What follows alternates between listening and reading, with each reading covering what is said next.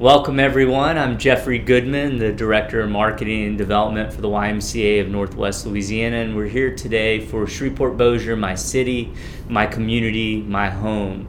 My guest is someone I've known for quite a bit. Uh, it's Jim Malsch, and we're going to have a fascinating discussion with Jim because Jim is fascinating. So, um, Jim, really appreciate you being here. Wanted to have you on here for uh, for a while, so Yeah. I'm glad to glad Well, to make it thanks. I happen. appreciate y'all inviting me. Absolutely. Well, we'll hop in uh, today. So uh, I'm, I'm going to try and do you justice, but let's start with some background on you. Uh, in 1994, you founded Enterprise Consulting Services LLC, which grew and prospered under your leadership. On December 31st, 2018, you retired from ECS after 24 years of building this great business. I've known you for several years now, and I remember that you were the first one to tell me about the expression moving from success to significance. How does this idea of moving from success to significance apply to your life? Well, so, you know, I was very fortunate. You know, I had a great team at ECS. We grew the company to about 55 employees, doing about 15 or so million in revenue. And, um, and you know, I, you know, my wife and I, we, we lived a fairly conservative life, so we didn't have a lot of toys and stuff like that. So, you know, when we get to a point like that and you're able to retire, you know, you might as well start giving back to the community and doing projects like the Andrus Artisan Entrepreneur Center, you know, the Red River Brew Pub that we're doing, um, these other various companies that I've invested in, and also mentoring people so that they can grow and, and, and be successful. Love it, and you're doing a lot of that, and we'll we'll get into the weeds uh, on all those things. So, you're incredibly involved in our community. You were previously the chairman of Cohab, Still am, yes. okay, and sorry about that, and have served to name but a few things. Feel free to add to this list on the advisory board for BPCC, Northwest Louisiana Technical College, the Caddo Career and Technology Center Scholarship Foundation, and the Minority Supplier Institute. And you recently became the new owner of Shreveport Music Company on Kings Highway across the street from Centenary. Yeah. Let's talk for a second about the entrepreneurial community here. Specifically, take me through and talk to me about how the following three organizations EAP, Cohab, and Startup Prize collaborate and the different role each of these organizations serves in building a stronger entrepreneurial culture in our community. Oh yeah, absolutely. Um, well, the you know startup prize is is um, Gregory Kallenberg's invention, and you know, and, it- and it draws people from all over the United States here to Shreveport and everything.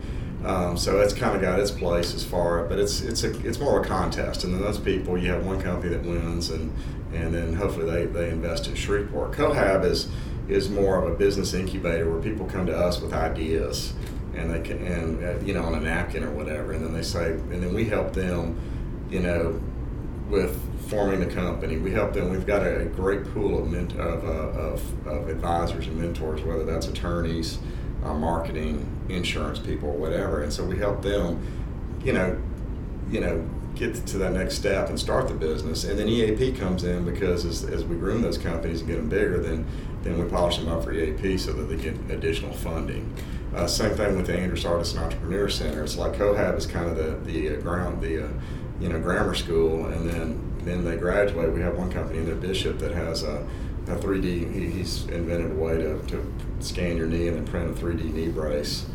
You know, and so he's actually in the uh, the Andrus Artisan Entrepreneur Center because he's kind of graduated to you know high school now, and then hopefully he'll graduate out of that and then and then uh, you know st- you know get get his own building, his own you know grow employees and, and revenue. It's amazing. And, and all you guys are really working together. I mean, a- Absolutely, yeah, we've got great relationships with everybody. And you once said it doesn't matter if it's beer, if it's IT, or whatever. All successful businesses kind of have the same traits. Talk to me about what some of those traits are. Well, the traits are, you know, you, you look at, when I look at somebody who's coming in with an idea or whatever, you, you want to see how the passion that they have, but they also have to realize that it's not easy. and and you know being an entrepreneur is is is extremely stressful, especially in the beginning until you kind of get to that that stage of stability. But um, but you know they all have the same drive and the same passion. It doesn't matter if you're selling guitars or beer or you know art or whatever. You know they all have to have that kind of same drive and that same passion, and realize that it's it's it's their baby. You know, and it's it's it's you know it's it's great to watch them grow up. Hopefully. And what kind of just sort of legwork do you? I mean, I know there's passion. I know there's kind of certain uh, ability to take risk uh, that you probably look for. But what sort of legwork or um, uh, foundation do you look for from these people to bring to you when they're uh, kind of at infant stages of ideas? Well, if I, you know, when, we when we're talking to them, if, if right off the bat they say I want to be a millionaire, you know, you know that, that that's that's that's going to be tough. You know, they, they, it's it's kind of like, you know, the ones that, that are that make it are the ones that that uh, you know they care about their people. You know, they care about growing the community and giving back to the community, and um, and you know, and it's just um, you know, they, they, there's a certain passion and. cook. certain passion, you know, they, they have to have that, that fire, you know, and um, and realize that it's it's going to be tough, you know and you've been a you've been a you mentioned this word and uh, it's kind of the first word I would use when someone mentioned your name but you, you've been a mentor to countless people in our community including to me I'm curious who are some of the people that mentored you or who have inspired and influenced your outlook on community mainly um, probably probably one of my best mentors is Bobby Jelks you know, I typically have coffee or, uh, or lunch with him once a month. He was he was a great inspiration as far as when I was looking at the Andrus building and redoing that and how, how that was going to be. And and he's he's so pro entrepreneur. You know, he's pro cohab. I mean, he helps us out. Um, there's other business people in town. Um, but you know, my dad my dad was a great mentor. Obviously, before he passed away and uh, and I've had I've had several throughout the years. I mean, even my, my instructor at the technical college when I was in the early '80s. I mean, he was a retired lieutenant colonel, and he he uh, instilled a, an incredible work ethic in in, in, in, in me and the other students. Yeah, Bobby would be. I mean, Bobby's been a mentor to me as well. Yeah. Bobby would be. We hadn't had him on here, but Bobby kind of for a lot of people floats under the radar, uh, would, but is is is a in, important figure uh, yeah. uh, for this yeah. area. Yeah, it would be an interesting person to have on here. Absolutely. So, you let let's get into this a bit. Uh, as you mentioned, you recently completed an enormous project at 717 Crockett Street, where you took a building that had been abandoned for more than 30 years and massively rehabbed it into what is now the Andrus Artist and Entrepreneur Center. Talk to me about all that's happening at 717 uh, Crockett. Yeah, it's incredible. It, you know, we started right when we started construction was right when COVID hit, and so everything was locked down, and every business I was involved in was dead in the water. And and you know, and I was doubting myself at that point. What what did I get into? Because I didn't have a job. You know, didn't have really any any source of income and uh, but what it's morphed into, so so the upstairs, basically the concept of the building was kind of taking what Cohab does, but bringing the downstairs is, and doing that uh, in Cohab fashion for artists and making that extremely affordable for them. So the artist spaces are around three hundred dollars a month, month to month, no long term commitment.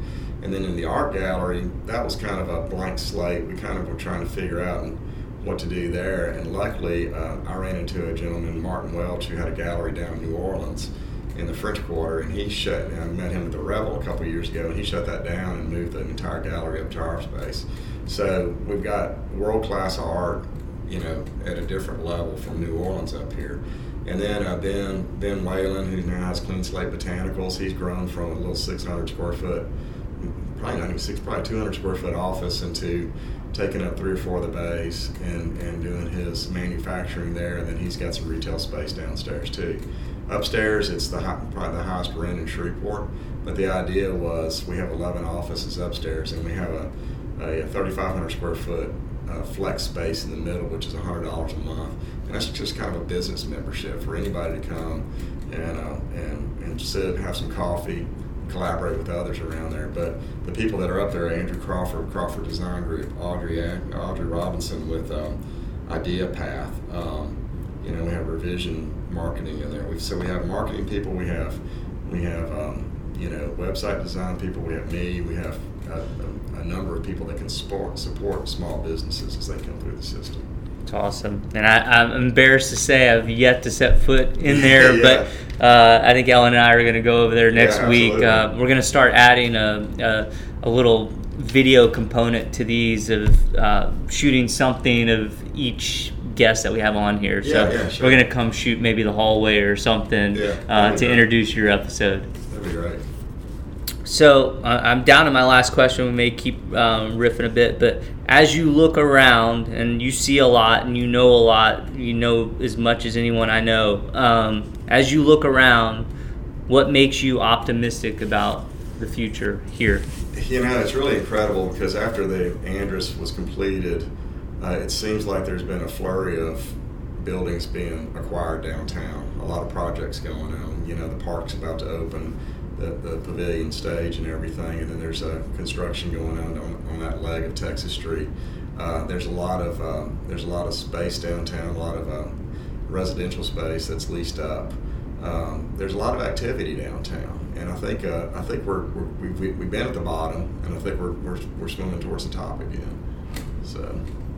What else should I ask you today? What else should we talk about? You know, I mean, it's you know, I'm, I'm optimistic about Shreveport. I mean, I you know, I, I uh, the, the Andrus was a, a, an incredible project. I've never done anything like that before in my life.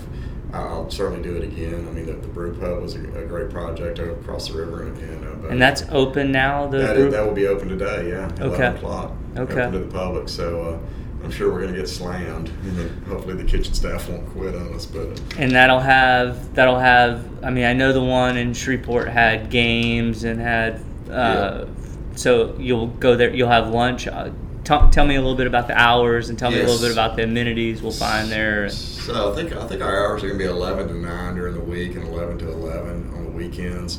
We have a, uh, a we, we installed an astroturf outside, and so we have cornhole and we have other games for kids and stuff. It's a it's a neat. We got the old roll top garage doors that we'll be able to open when the weather's like this. And uh, you know, it's a full service uh, bar. It's full service, and we'll be brewing our own beer. We, we, will probably have the beer ready in about a month and a half.